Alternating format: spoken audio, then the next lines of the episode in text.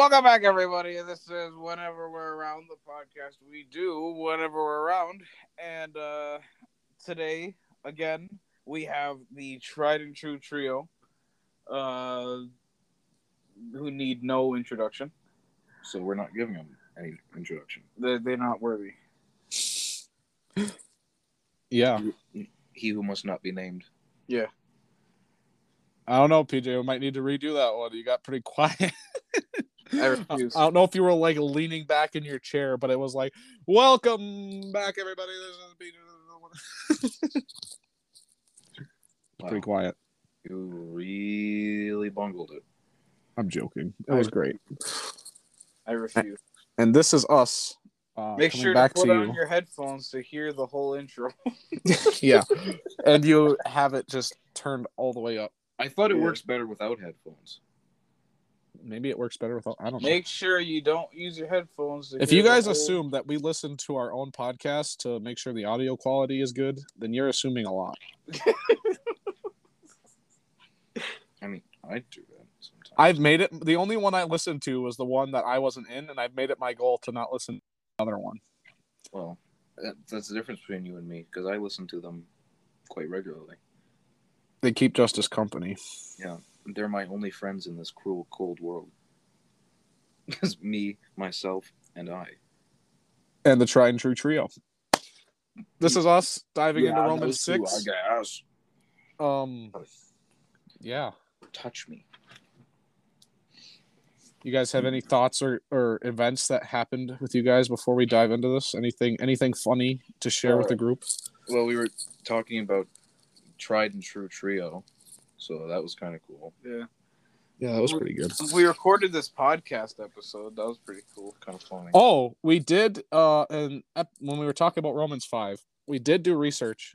Justice had this thing that he introduced that he had a question for, and we didn't know, uh, if it was or if it wasn't in the Bible, and we did find it. So, Justice, do you want to introduce and figure out what you discovered? Oh, I haven't I haven't concluded research on it yet. Well, Justice hasn't concluded research on it yet, so we'll bring that to you while Justice is still researching. As of right now. He can't do it on command. Yeah. We can't do it when people are watching. So, all right. So I'm gonna read all of Romans six, or am I gonna read part of it? Uh, read part of it. I'll read through 14. Once we get to 14, we'll switch readers so I can breathe. Why would you do that? I don't know. What do All you mean by that? Romans chapter 6, starting at verse 1, obviously. What shall we say then? Are we to continue to to continue in sin that grace may abound? By no means. How can we who died to sin still live in it? Do you not know that all of us who have been baptized into Je- Christ Jesus were baptized into his death? We were buried therefore with him in, by baptism into death, in order that Jesus just as Christ was raised from the dead by the glory of the Father, we too might walk in the newness of life. For if we have been united with him in a death like his, we shall certainly be united with him in a resurrection like his. We know that our old self was crucified with him in order that the body of sin might be brought to nothing, so that we would no longer be enslaved to sin. For one who has died has been set free from sin. Now, if we have died with Christ, we believe that we will also live with him. We know that Christ being raised from the dead will never die again. Death no longer has dominion over him. For the death he died, he died to sin, once for all. But the life he lives, he lives to God. So you also must consider yourselves dead to sin and alive to God in Jesus Christ.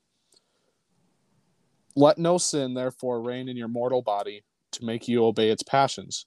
Do not present your members to sin as instruments for unrighteousness, but present yourselves to God as those who have been brought from death to life, and your members to God as instruments for righteousness.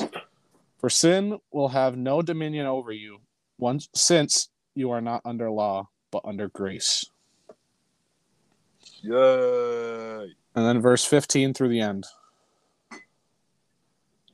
The end. I can keep reading if you guys want. It's up to you. I don't care. All right. This right. Not caring. well, in verse 15. What then are we to sin? Because we are not under law, but under grace. By no means. Do you not know that if you present yourselves to anyone as obedient slaves, you are slaves of the one whom you obey, either of sin, which leads to death, or of obedience, which leads to righteousness? But thanks be to God that you, who were once slaves of sin, have become obedient from the heart to the standard of teaching to which you were committed, and having been set free from sin, have become slaves of righteousness. I am speaking in human terms because of your natural limitations. For just as you once presented your members as slaves to impurity and to lawlessness, leading to more lawlessness, so now present your members as slaves to righteousness, leading to sanctification. For when you were slaves to sin, you were free in regard to righteousness. But what fruit were you getting at the time from the things of which you are now ashamed? For the end of those things is death. But now you have been set free from sin and have become slaves of God. The fruit you get leads to sanctification, and its end, eternal life. For the wages of sin is death, but the free gift of God is eternal life in Christ Jesus our Lord. And that's Romans 6.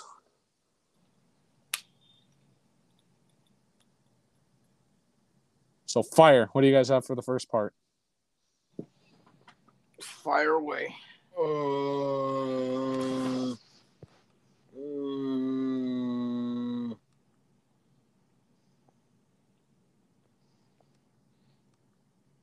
Good talk. mm, Let me get let me get in here. Let's see. First of all, um, mm. Romans 6, 1 through 4. I talked about, I left it kind of on a cliffhanger last podcast about how um, something will be addressed in this podcast. And that's because, first of all, I want you guys to realize when they wrote these, there was never chapter titles. So we see these divisions, but we got to realize these were written as one thing or as groups of like different pages of letters. We put them in chapters so that we can go through it easier. But there's not like a pause between chapter 5 verse 21 and then like a year later chapter 6 verse 1 was written. These were all written at the same time with the intent to send the same kind of message. And if you remember in verse 21 of chapter 5 it says that so that as sin reigned in death grace might also reign through righteousness leading to eternal life. And before that it says but where sin increased grace abounded all the more. That was seen and he knew like it was known that that was going to cause an issue.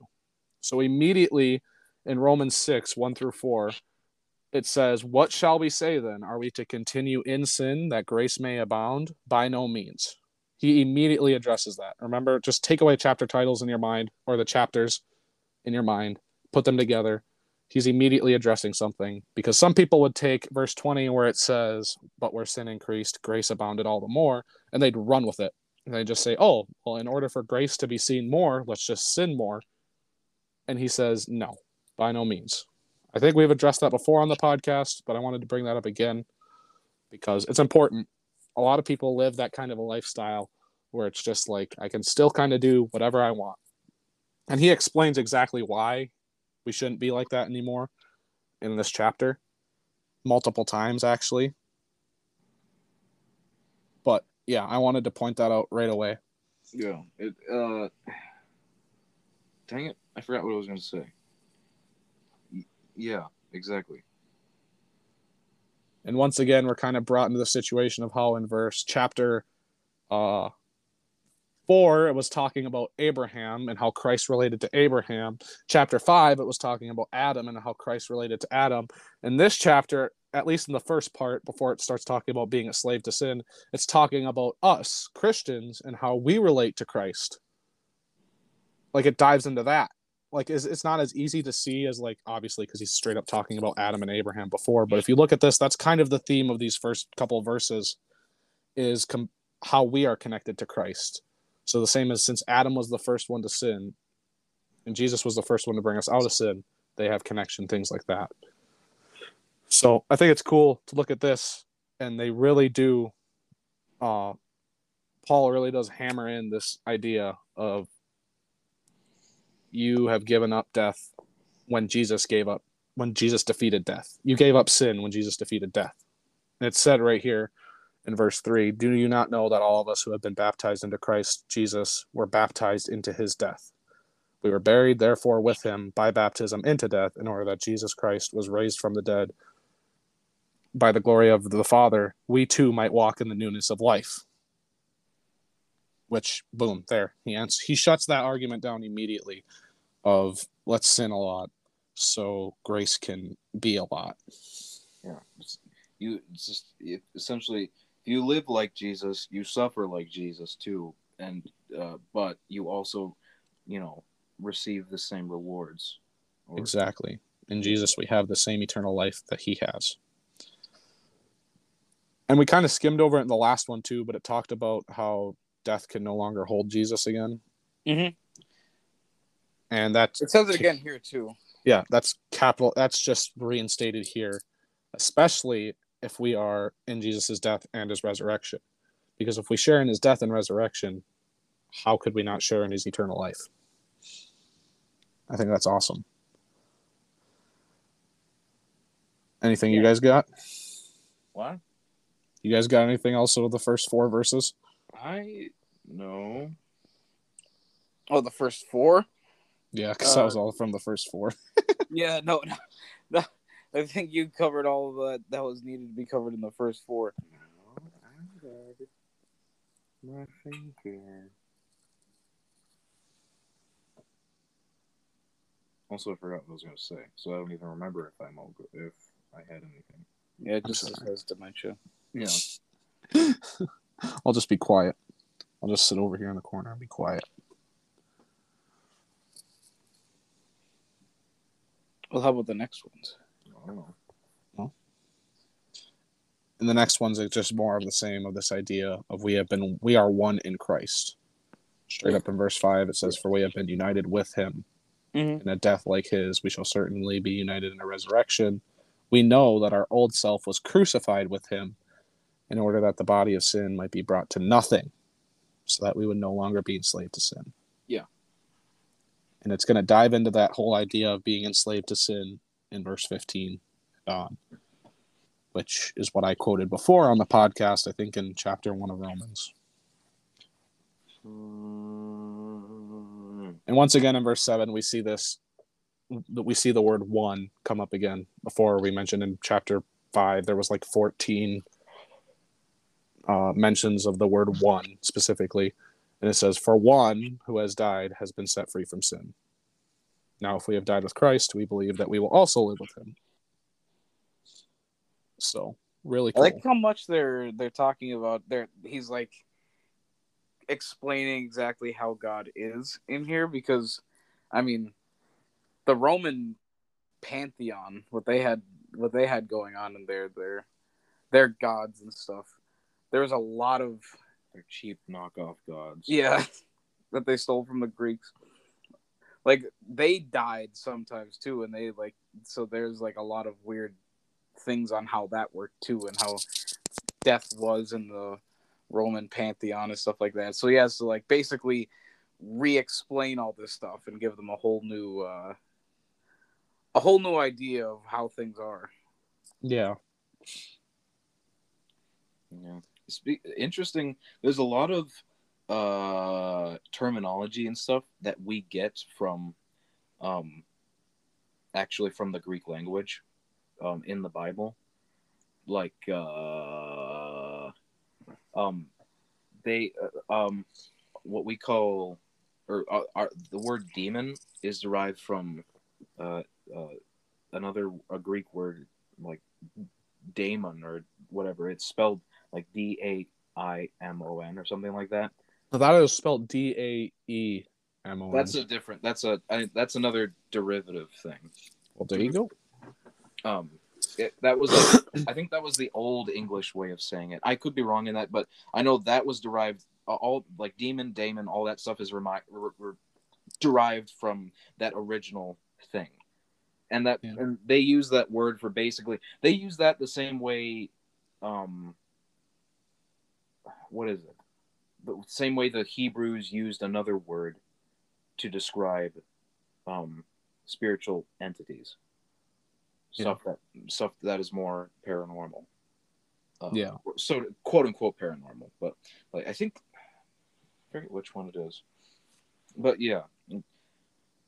Um so it wasn't specifically talking always about bad evil spirits, but it was also it but it was referred to it, any any whatever in their their weird pantheon or whatever. It wasn't as specific as the word we use now. Exactly. A lot broader term, which is pretty common with a lot of words that we took. Like a lot of words that we took, we we simplified to meaning one thing, when in reality the original, at least concept that the original words covered was sometimes had multiple words to describe, but we take just one word for because we're lazy. Right. But yeah i i like like the first 11 verses of this is kind of him hammering on kind of the silliness of this train of thought of sinning so that god can be seen more like he's kind of calling it out as a kind of an idiotic thing to be blunt because it's this idea like why live like the one who christ went to the cross to kill which is the sinful you Christians are dead to sin. Literally said at the last of it. It says, so you must also consider yourself dead to sin and alive to God in Christ Jesus. So why are you why are you living like the one that Jesus literally plowed through sin and death and everything to destroy? Yeah. Like that's that'd be pretty foolish. And we see but we see we see that all over. Like we see plenty of people especially Christians, and I'm not saying that they're not saved because of that, but it's just, it- and it looks silly. It just does. It's like, so you're going around and you have, you have this freedom that God gave you, and you're choosing to continuously be bound up. It makes it makes us look hypocritical. Exactly. And people say, well, it makes God look bad. It's like, no. Let's get this straight here. God is God. If you understand God, you got it. You got to realize the nature of man. As of right now, we haven't had resurrected bodies, so we can still sin. It's making man look bad. You're just projecting something on God because man messes up.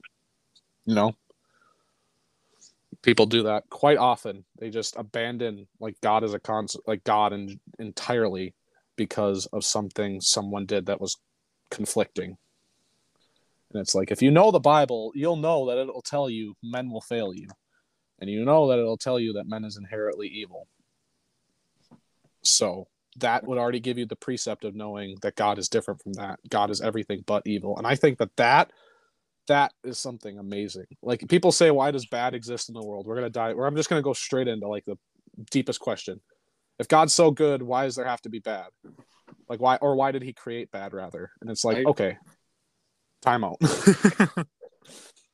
what are you what are your guys' thoughts on that? I really despise this question because it's stupid if you if you know what you're talking about. Exactly. You you, t- you look at bad or even actually let's let's say bad for what it is. Sin. What is sin? Sin is the lack of God's presence or the lack of God. You I can't that- I thought it was uh, uh, uh, acting outside of God's will. exactly lack of God, lack of righteousness, unrighteousness. That's what it is. If God is completely righteousness and if God is good, there's a Bible verse that says only God is good. Then that just means that anything that is not of God and that is not good and righteousness is sin. You don't create that. That's just an opposite. That's the same as me standing outside, my shadow being cast. Did I necessarily create that willingly? No. Did it happen? Yes. And people will run with that too, and they'll say, "Oh, God couldn't control sin." It's like, no, God is. This is a whole plan that God has completely orchestrated for His love to abound. And the question I'm most of the time posed back is, but how great is a God that can use what we consider all this to be messed up to make it all right in the end and to make it all for His glory? How great is that? People miss that part Mm-hmm. they forget that in the end that everything will be made right there will be nothing that will not have been properly dealt with at the end of time when god judges it that's the reality of it but people look past that and they just see their bummed out circumstance and they forget what we talked about in Romans 5 that struggle produces character and endurance and they just see that and then they just feel hopeless. Yeah. I think well, a lot, the the nitty gritty of it is God doesn't need you. He never has, Exactly. never will. But He cho- chose to save you, give you a way out, and He chose to include you in His kingdom. And religious people will get very upset about that statement. I'm talking like legalistic people. Uh, and a lot of people because it it it says you aren't as important important important as you think you are. Which as a human like cut to the heart. Like we always want to be important, you know. But it's like the only only importance you have is because of God in you. And that's exactly what's being said here too. Yeah. He he's bringing up that everything before Jesus killed on the cross, he defeated sin. He defeated every aspect of yourself before. And the only reason that you are have life and have this righteousness is because we can identify with him, which means the only things that make you now good is Jesus. Not you, not because you can memorize however many verses or not because you can dunk a basketball or shoot a 360 no scope or do whatever. It's none of that. Down to it, I always like to say, uh, why why does you know if God's so good? Why does He let bad things happen? Be- it's more it's because God gave us the choice of whether or not to do you know to follow Him. Exactly. if he if we did if he we didn't have that choice then we'd you know we'd be you know automatons animals based And we're going to get into that choice like going through tw- like we already kind of read it, going through 12 down talking about being slaves to sin or slaves to righteousness. Mhm. Like that is blatantly showing that choice. And also showing the reality of someone who is in sin and the reality of someone who is not. Cuz you're you're not there's no middle ground there. There's no you're saved, not saved or kind of saved, you know? Some people kind of try to think that way like oh no this this is this doesn't pertain to me but god or paul here and god through paul lays it out very clearly there's those who are slaves to sin and those who are slaves to righteousness I, I, I this is a personal thing, and I don't, I don't know, and it, and there's there could obviously be a, an easy explanation for it, but I don't like the ter- I don't like the terminology of like like obviously you know everybody everybody you know worships something in life that's kind of like human nature, but uh like I don't know calling it calling people slaves to righteousness or slaves to God, it it, it conjures up like sort of not really good connotations. I understand where that what they're trying to um you know uh what picture they're trying to paint, but in like when it comes to that kind of stuff, because of the fact that we have the conscious choice to do it, it's more like being a you know a servant than a slave. which if you read the okay i i we, i think we addressed this last time too i even found the greek word that the, he uses for slave here and it is more of a bond servant Okay. Uh, yeah. The Greek the Greek word here is doulos, and it means any person specifically and individually subject to another human being. Also, bond servant, bond servant, bond servants, bond slave, servitor, slave, slavery, slaves. Like you got to realize the context of the times. We have negatively charged the word slave completely because there is a definition of the word slave, and that's being bought like property. Yeah. But first of all, you take this and you like we've even said that God chooses us, okay? And Jesus paid the price. You take that thing all into and both versions of the word slave work. Because the truth is is at the end of the day, the only choice we really have is to decide God or not. And the only reason we have that choice is because Jesus paid a price to pave a way for that choice. Otherwise, we didn't have a choice. We were just slaves to sin. in the most negative term possible. Like it's only he it's meant to be a negative thing, at Mhm. least in the slaves to sin part. right. And in the slaves to righteousness, like we got to realize that's not a bad thing either. Like we we take the term dictator totally wrong because we've only known bad dictators. Well, I'm telling you, heaven is going to be a great dictatorship. Why? Because the dictator will be God, and he will rule perfectly, perfectly, which is something we can't even like grasp.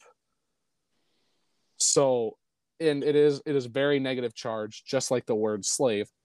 But that's the reality of it. In heaven, we will no longer have the capability to sin. That's what being a slave to righteousness looks like. That's what it looks like. You no longer even have the choice to sin. It's taken away completely. I think that's more what he's talking about. Because in the end, you'll either have no choice but to sin or no choice but to be righteous. And I think that the word slavery totally fits in there. And it definitely gets the point across because it is it is a very real, very hard thing. But it's something that needs to be I think it's great to be addressed in this way. Yeah, I think yeah, I think the the whole un, be, uh, being unable to sin thing, it's um, it's like I think some people would could argue like, oh well, if you're if you're unable to to choose to sin, then you know doesn't that make you doesn't that kind of defeat the purpose of you know? But I think it's that it harkens back to the whole idea of sin being like a a foreign concept um, Yeah. within God's kingdom, within God's influence. Yeah. Like it, it's not something. It is. It is not of Him. So, you know, it doesn't. Yeah. So, it, it, so obviously you wouldn't be able to do it if you're within His kingdom, because Exactly, because you're in his presence constantly. How Exactly. can we take sin and we make it as like you said and we talked about before, a created thing? Well, if it's a created thing, like it can be you know, physical, it can be in a place, it can be whatever. But if it is literally just the definition of godlessness, that's a different story. Mm. And that's what it is. It's it's us making a conscious choice to be without God. That's how it looks for us. And that's how it looked for Adam. And that's how it looked for Satan. And it normally comes across as us wanting to be God. It's not necessarily us not wanting to be with God, it's us wanting to be God. And by default, we then separate ourselves from God, yeah, which will no longer be possible in the kingdom of heaven. And people get upset about that. It's like, well, won't you be like a robot? It's like, yes, please. I don't want to keep messing up like this. Like yeah, Yeah. you know that would be hell. yeah, Having to live in eternity with the ability to still sin. That would be true hell. yeah the whole having like the people like the whole argument of autonomy and all that stuff it like it, it look how far it's gotten us now like it's the human condition to sort of be afraid and constantly unsure of yourself and Yeah. all this stuff but like yeah it, it's hard for us to, to imagine anything else Well, I don't blame you because how? We have never experienced that. Exactly. all we've been able to experience is life in complete sin and life with still the ability to sin but in christ. Those are all we sin has always been a part of our lives. Mhm. that's not something we can comprehend. However it's it's it's simple. If god created us he can create us without sin. That's just it. He created Smart. us he created adam originally without sin. He created the angels without sin until Satan. That's a whole that's a whole concept that is I'm not nearly smart enough to dive into. But how did Satan like first have the evil have a first evil thought? yeah Like that's not really addressed as much in people. That's a huge contention point. And um yeah, that I'm not nearly smart enough to answer that one or even I don't know. I don't know. If I find an answer, I'll let you guys know. Yeah, so we got to look at what bad and good really are to answer that question of why do bad things happen or why would God allow bad things to happen. You have to really know what they are. And if you're not getting it from a biblical source, it's not going to it's not going to work for you. then you will say that question, well, that doesn't make any sense. Why would God do that? If you're not getting it from the Bible, it's going to lead you to that point. Which is why this is a, that's why we study this. It's also why a lot of atheists typically use that as their um their go to like, oh, if God's real then why does he let bad things happen like that? And it's funny because in an atheistic worldview, bad and good are not necessarily real things because we're all just creatures living. Exactly. They take that from the Bible. They say, well, if you guys believe in bad and good, they don't even believe in bad and good. But they say, if you believe in bad and good, how come God lets good bad exist? And it's like, well, how come you're taking concepts from the Bible? Yeah. Well, how would you deal with that? And they're like, well, we just don't have bad and good. And it's like, whoa, okay. So you're telling me anything I do is relatively neutral? And they're like, well, kind of. And then you dive into whole evolution, and it, the whole point of evolution is uh, the stronger survives, the weaker dies. Well, then we should all be running around killing each other and hope that the ultimate species arises up. And yeah, that's that's the end goal of evolution, summed up. So they they ask that question, and then they'll avoid that question of all right, what's the end goal of evolution? Uh, technically, I mean, uh, not to uh, not to be devil's advocate here, but uh, evolution's a bit more complex than that. It's not necessarily an end goal or anything. It's, Yeah, but evolution boomed after guess what? Hitler. Why? Because a lot of those concepts are brought onto the table. And a lot of people don't realize that a lot of these scientists that brought like this age of trying to usher the Bible out of things and out of church and out of uh, schools and things like that, it happened around the same time that the Hitler ideology was kind of going around. I thought that was Charles Darwin. Charles Darwin introduced it, but Hitler took it to the next level. That's all his thing against the Jews was. He viewed the Jews as degenerates, that they were a lower evolved species, that they needed to be wiped out for the higher evolved species to come forth. Yeah, it, his whole his whole shtick was uh, eugenics and all that stuff. Yeah, which spurs from the evolution theory. right. You heard it first, folks. Charles Darwin did not invent evolution. It was Hitler. No, Charles Darwin invented it. Hitler brought it big boom. Like he he he was the big bang that brought it into popularity. Yeah, but even even then, like nowadays, anyone who brings up eugenics is kind of unless they're like an edgy guy. It's kind of eugenics isn't really, you know, widely uh, believed to be. Yeah, but Right. eugenics is an evolutionist theory. You heard it first, folks. Hitler is the next evolution. No, he well Hitler was an evolutionist. At the end of the day, he was. Like he Hitler- he Hitler was didn't know what he wanted to be because he was into a bunch of weird stuff. He was an evolutionist. He was diving into ancient gods, whatever, as well. He was diving into a lot of bunch of messed up crap. But at the end of the day, that was his ideologies were pulled from that realm of thinking. I think uh, PJ said it said it best. Rude. Uh, the only thing Hitler knew he wanted to be was an art student. Yeah.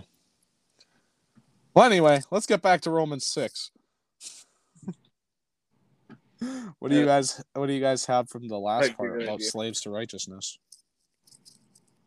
Um, Ah, yes. Yes, yes, yes. Ooh, yes, yes, yes. Uh, ag- again, he's he's doing the same thing he did with uh, the transition from Romans five to six. He's uh, explaining away any misconceptions from the last bit about the um, for sin will have no dominion over you since you are not under law but under grace. And again, he's putting away the thought of what then are you are we to sin because we are not under law but under grace by no means and puts that down rather quickly although it, I, I, I, I feel like I'm missing something in that one in regard to that one Why? I because I can't I, I I don't know I can't see the the correlation like what you talking about? uh are we to sin because we are not under law but under grace if you're under grace why would you We're not under law, but under grace. It Yeah, says so why by would no you sin? means after that. Yeah, I know, but like, why is he explaining that? Like, why would you sin because you're under grace? Well, that's what he's saying. Oh, yeah, the, duh. he's saying, why would you Thank you, my sin? We're under grace. Because if you're on, it- it- that's basically okay. He's No, re- no, I he's get it. reinstating what he said in the first verses. Yeah, he's He's saying the same thing basically. Just because he's covering for you doesn't mean you just keep going at the same way that you've been. Yeah, exactly. Just because grace takes care of sin doesn't mean that you need to keep sinning. Exactly. He Not a get out of jail free card. it's actually he says it I think what you're or at least in verse 14 you when you read it it says for sin will no longer have dominion over you. Okay, there's this concept here. We're going to dive into this idea of being slaves to righteousness or slaves to sin, which we've already talked about. But when you're a slave to sin, we already talked about this. You have no choice but to sin. So Yeah. that even like things that you do with good intentions, they're still sin. You tracking with me or no? Oh yeah. Yeah. like you could donate to uh great charity and it could still be a sin why because it's probably drawing off of pride and people you wanting people to see you do a good thing nothing is neutral here. We ta- I, that's why i talked about before there is no like middle ground where you're kind of saved or kind of not saved. Yeah. sin has no dominion over you anymore. Because you have been saved you are the you you're not forced to only sin. So why keep sinning? Is what he's saying. Yeah. before they had no choice. And that's the point here. Right before we start talking about slaves of righteousness and slaves to sin Yeah, I just confused myself. Uh, that's all right we all do that we all confuse ourselves and confuse you I I just scared myself. Anyway. and also in verses 12 and 13 there's this point that like sin sin wants something from you like let let not sin therefore reign in your mortal body to make you obey its passions that word passions a passion is something that you really want really bad sin wants you to be in line with its passions that's what it wants from you Look, man. Bottom the the the uh, the, the crux of it is, uh, when it comes to satisfying, you know, sin or whatever, it's an impossible task.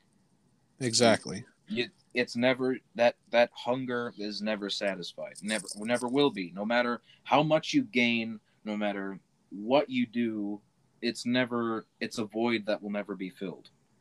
And that's why I think the word slave works perfectly here because it's to try to make you try to fulfill its passions and you have no choice. The same exact way that we would view a, a negative slave master forcing someone to do something that they maybe might not want to do or it's something that they have to do. They have no choice. And the saddest part is is when we're slaves to sin, it's not even that we don't want to sin, we want to that's like hugely important. We want to sin. It's not until we have Jesus that we can say sin no longer has dominion over us. Because before, there's nothing wrong with sin. It- it- it- why would there be? It's our master. It's where we're identified with. If there's something wrong with it, then that means there's something wrong with me. And if there's something wrong with me, then that, you know, world ending moment. So it's important to get that that without Jesus, we not only enjoy sin, but we want to sin. you guys have anything else or no? uh, i think you hit it pretty uh pretty, you hit the head on the nail pretty pretty All right. Well, then let's dive Um, into the being slave to sin part because we've talked about it, but we haven't read it and broke it down more. What were you gonna say, Justice? i didn't say anything Oh, I, th- I heard um right before I spoke. that was pj Okay. can't tell us apart Yeah. No. I like this part in 17 from 17 to to 18 here. It's uh it harkens back to the uh thanks be to God that you who were once slaves of sin became obedient at the heart from the heart to the standard of teaching from which you were committed and having been set free. I guess it started further back, but uh, the uh, uh the whole I, I'm not sure if it was a I don't remember exactly if it was a parable or something, but I, it was when Jesus was teaching and he was saying how a servant cannot have two masters. Mm-hmm. Can't be too It's soon. hugely harkening back to that. Exactly. Even in verse 16, where it says, Do you not know that if you present yourselves to anyone as obedient slaves, you are slaves of the one whom you obey? Either of sin, which leads to death, or of obedience, which leads to righteousness. And that all is also pointing to it's not about you. It Yeah. was never about you. It's whose slave you are. Yeah. Are you a slave to righteousness Who or slave to sin? Exactly. So, yeah, Well, it's when it comes down to it, living, you know, living two separate lives like that is is more stressful than just going one road or the other. not only is it stressful, it's impossible. You can't. You can try, and it makes you look silly. It's, it's what he's addressing there. He's saying, Why are you sinning when you know sin has no dominion over you? It makes you look like a floundering fish. You're meant to be in the water, but you're choosing to jump on land and flop around like you're a land animal. And it makes you look fat in your pictures. Exactly. Nobody nobody wants that. And also, just let that sink in. If you're a Christian, if you've accepted Jesus, you are no longer a slave to sin.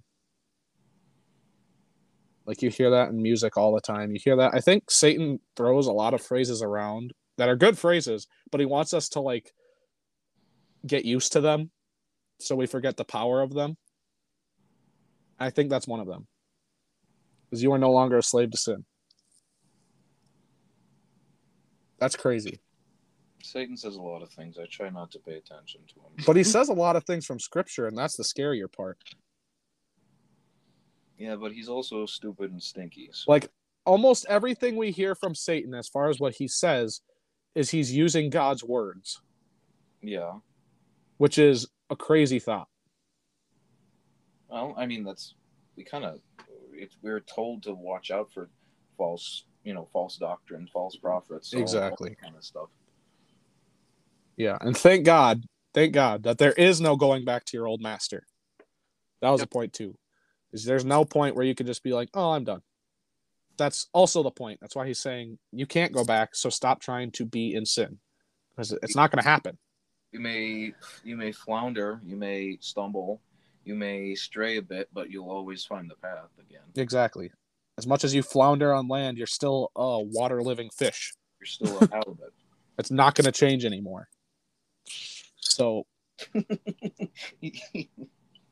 look, I got you. You keep, keep saying flounder, and so I keep thinking. I, I got a joke. Give me a second. You can keep talking though. Oh, I like in verse 19 how he's he like gets down on his knee. He's like, I he like looks them in the eye. He's like, I'm speaking in human terms because of your natural limitations. Yeah, yeah. I like highlighted that verse and I'm like, oh, that is great. That is fantastic. He's just like, this is the best way that I can describe it. And to be fair, this is a really good way to describe it. But I like how he still made that like there is this is just do you get it? Good. and he says, uh, due to your because of your natural limitations, for just as you once presented your members as slaves to impurity and to lawlessness, leading to more lawlessness, so now present your members as slaves to righteousness, leading to sanctification. In other words, are you going to do God's work while you're saved by God, or are you just going to sit there? That's it. Are you going to do the work that you were incapable of doing before when you were a slave to sin? Or are you just going to keep being all about you, floundering? I'm keeping that word up so Justice gets his joke ready. So okay, okay, okay. Here, here's what I got. So if you're saying that if you're if you're if you're on the path of righteousness, you may still decide to you may still try to stray for the halibut, but you'll flounder.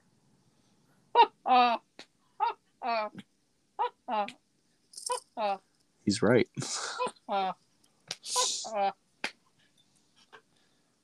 I've Get- never heard that laugh from you, Justice. That should be our new ringtones for all of our phones. Get it? Do you understand? I It was need to funny. hear these words. It was really funny. I can I can just You know- assure you that there are several people at home just I rolling. myself. You're going to make me throw up. Yeah, that the, the whole the whole uh going or the whole I'm speaking in human terms thing. Like it was it's something that I think about a lot. Like the whole idea of people thinking that, and I I, I think we've talked about this before, but the whole idea of people thinking that uh, you know God you know speaks to us as if we're you know equals to Him. Like you yeah. know, like he We think the like- human mind is the highest form of intelligence. yeah like they're like oh god doesn't doesn't water down his words he doesn't baby talk us yes he does you gotta much realize God has seen things and created things that if he showed you, your brain would pop does. Yeah from the sheer majesty. And that's saying that you can even look at him. like you can't even look at God in your with your one sin that you committed your whole life and live, much less comprehend the things that he's trying to talk to you about. Yeah, I think that's that's an excellent point. it's another humbling moment that brings us back to it's not about you. and in verse 20 it says for when you were slaves of sin you were free in regards to righteousness. Why? You couldn't you couldn't be righteous. It wasn't achievable. You could not because you were a slave to sin. But we see so many people who are slaves to sin who are literally killing people over being righteous. That i'm righteous. Believe me or i'm right here or you're wrong or i'm better than you. Honestly the uh, early christians really bungled up our reputation going forward. How so? Well because they're all like oh this is how it's supposed to be done. This is how it's supposed to be done. This is what this is what i believe. This is what I, and then all of a sudden wow, we, got, we, have, we have all these denominations like this like slaughtering each other in a span of like a couple hundred years to the point where it like you know threatens to like sh- you know shatter the very foundations of of europe as it was How early Christians are you talking about? Because I mean, we're looking at the early Christians right here. And me and PJ read with Jacob the other day about early Christians in Acts 1, and they were Christians. early Christians and they were in peace and harmony well and I mean, things like I- that. Like hey more denominations is more of a more uh new term. no no no no that's not yeah, that's because not, before we No, all no, spurred I'm off of the Catholic Church, which no, was I'm, I'm i'm agreeing with you there it's that it is a uh, modern term but so you're talking about like newer, not newer, older church. Yeah, like like the I, I'm saying like there's a there's a reason that uh, you know these uh, these apostles had to keep you know writing letters to these different churches and stuff. Yeah. Yeah, true. like- well, t- to be totally fair, like right away, like everything was word like m- like just speaking other than letters. Like they didn't have we talked to me and Jacob and PJ talked about this. They didn't have like a New Testament to go to. Mhm. So to be fair, all they really had was the Old Testament and what the disciples shared about Jesus. Which a lot of them, especially these these barbarians, like they'd already heard of the Old Testament before and they kind of whatever. So they kind of were just like, all right, well, we have Jesus now, so let's incorporate that into what we have. Because we read the Old Testament and that stuff is kind of hullabaloo because it talks about all these laws and all this. And all they're saying here is that's not all it talks about. It's talking about that to point to this. They're reaffirming the validity of the Old Testament, saying even Jesus said that the old that the scriptures are worthy for teaching and everything. Yeah. So to them, they were all just like, all right, well, we got Jesus now. Let's just live life like normal because they didn't understand that. That's why that's why these letters had to be sent out in a lot of ways. I mean, it makes sense because he's explaining these things further. But yeah, I, I definitely Well, am very I- upset at these people who will just like f- like hold fast to one thing that makes them a denomination. Like you know how we have the Pentecostal, they're more like charismatic or whatever, and you have the Baptist with baptism and whatever else, Yeah, and and you have the Episcopalians who only eat fish.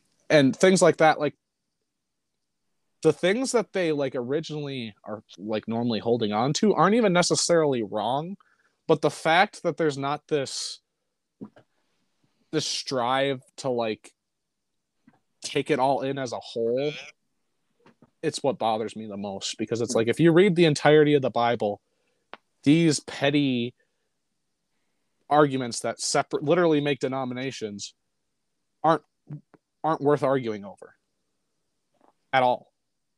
Much less are they worth dividing over, you know? Yeah.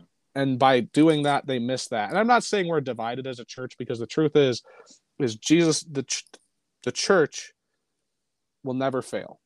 Like people will fail, but we in our glorified bodies, the church, the true the church, will never fail. Jesus's church is exactly where it needs to be. And yeah, right now it looks divided to many people and whatever, but the truth is is it's still spreading like wildfire.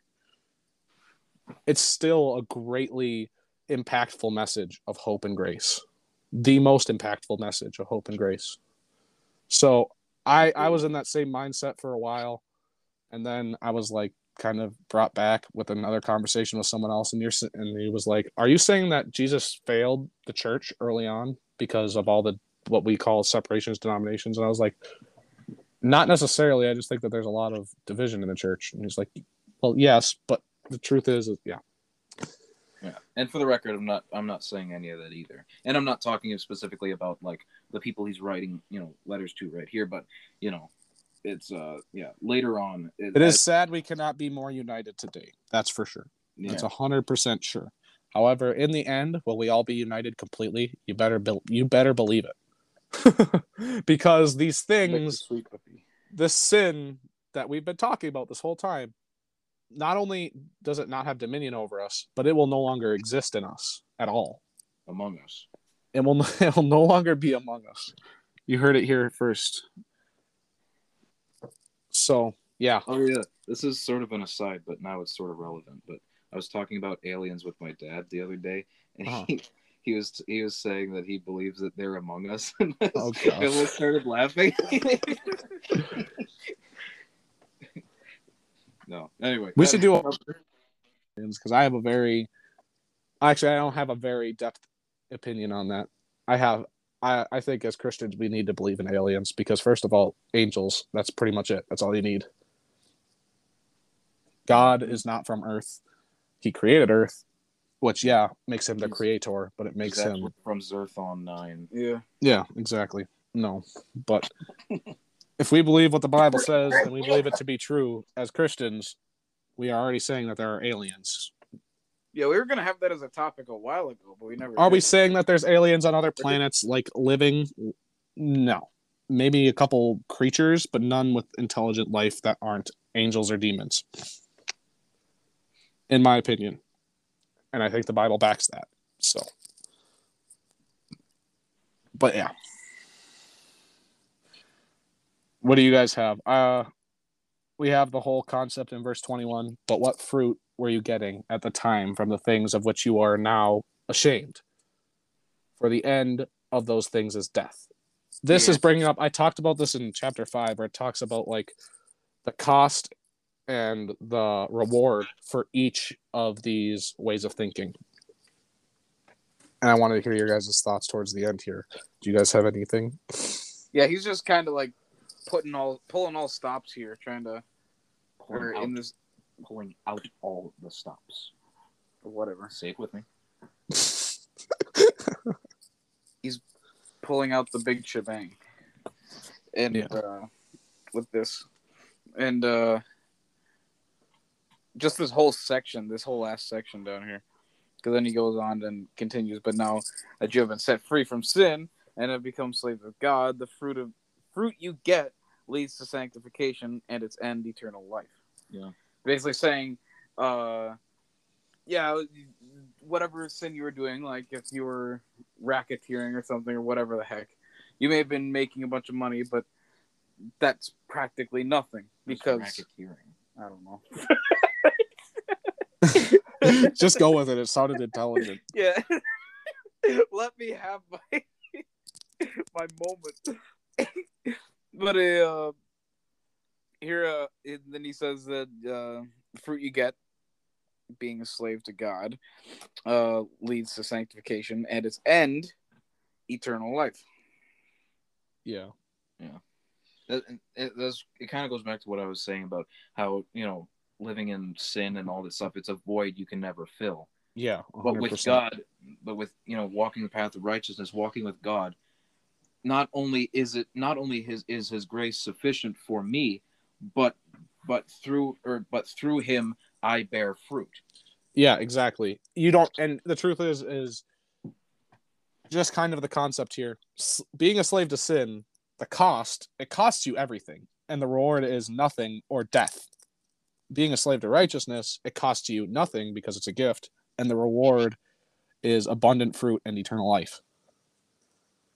Like you don't have to do anything. You didn't have to do anything to get salvation. Jesus did You, everything. you got cut out there. Yeah. That's fine. But how how how far did I get cut out? That's important. Uh, just like just like a couple seconds. Yeah. okay. So yeah, being a slave to righteousness costs you nothing, and the reward is everything eternal life. Yeah. Like all that. You didn't have to do anything for that. When sin, it's this constant pouring out, like Justice said, this void you can't fill, and your reward is death. Exactly. You will never probably- fill it. And then when you die you will continue to never fill it for eternity. Mm. That's and before i think i made a reference about how that's actual hell on earth about whatever about being able to live forever in sin. Well actual complete and total pain and agony for eternity. Not only is it the only you're, you're just constantly separated from god but it's constant just the worst thing you could ever imagine and then some. So i don't want you guys to get confused that like hell is like this roaming the earth eternally only being able to sin i just want to clarify that. Wait, Ghosts. what, so that what are you saying? i'm just saying that hell is not roaming the earth forever only being able to sin. Hell is complete separation from god and it is a place too that is complete and total agony for eternity Yeah, I, yeah. That that I, I agree one hundred percent. I just uh Yeah, I know. I, I I needed to clarify that. A lot of there's a huge amount of Christians that don't believe in hell. well they're dumb and stupid. Don't. but they're still Christians. They still get. They're still going to take in that eternal life. But the problem is, if you miss that, before they die. you lose the urgency to share what you have. Because if you don't realize that it is the worst possible place, you have no urge to tell your family or friends or anyone near to you about Jesus. Because why? If hell doesn't exist, what's the point? Not hmm. saying that God just created hell as a reason to come to him. He didn't create hell. We already we already addressed this. Hell is the place of his eternal judgment. We talked about this before about how Satan really isn't the enemy. God's judgment, you're either in God's judgment or God's grace. Satan was the one that tried to coerce us towards God's judgment. Because God will judge sin and he will make all things right. We talked about that too. So if you take away hell, you are taking away the reason to tell people to stop sinning. Well, it's like, why? Why would I stop sinning? Well, first of all, Jesus loves you and he doesn't want you to. Why doesn't he not want you to? Because he doesn't want you to go to that place where it's terrible. So that's important, and that's why we need to get hell right. So that's my story. not really my story. before you die. Yeah. So, and it does all of that like sounds too good to be true. The whole thought of like being a slave to righteousness costs you nothing and is a reward, eternal life. But it's so good it has to be true because even in our minds, we can't come up with such a good deal. like think I we still can't comprehend it as we say it, just everything that it implies. But yeah, it's it's amazing. It's grace. And the last verse ends it off like perfectly. I mean, in, in multiple ways. This is the for the wages of sin is death, but the free gift of God is eternal life in Christ Jesus our Lord. Yeah. Uh, and it's where the last one was talking about the fruits of one is nothing compared to the fruits of the other. Yeah. This is saying the wages of sin, in other words, what you're paid for your work in sin is death. But the free gift of God, it's not saying you're working toward God, it's God's giving this to you. You don't have to do anything. Yeah. 100%. Also, cool fact in verse 21 and 22, it talks about two different trees that produce fruit, which is a cool reference back to Genesis, where we had the tree of the fruit of knowledge and good and evil, and then the tree of life. So, just just keeping with that theme throughout the Bible. So, you're either free from sin and eating the fruit of God and sanctification, or you're in sin and you're getting fruit that leads to death. So, yeah, you guys have your final, final wrapping up thoughts. Well, that was kind of my wrapping up thought. Yeah, you you also stole mine. Well, you know what they say. If you ain't first, you're last.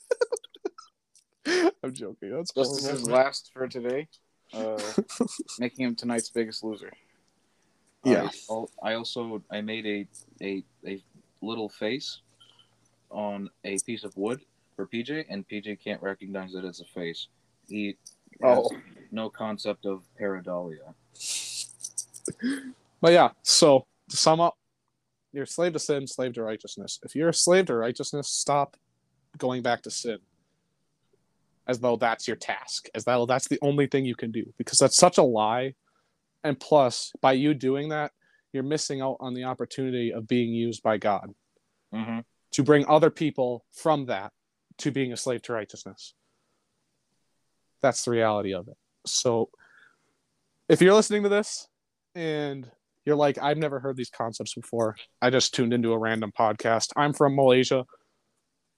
If you want to make that choice to no longer be a slave to sin, um, it's not something that requires a big ritual or you having to go anywhere or do anything.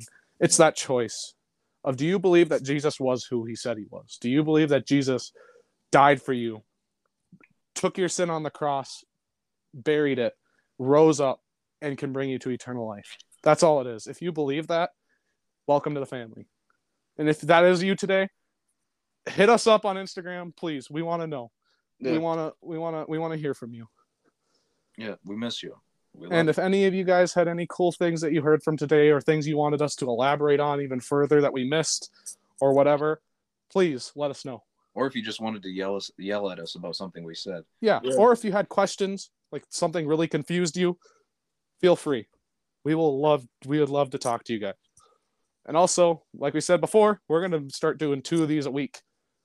So be ready. Yeah, Yeah, yeah. exactly. yeah, And that's all I have to say. yeah.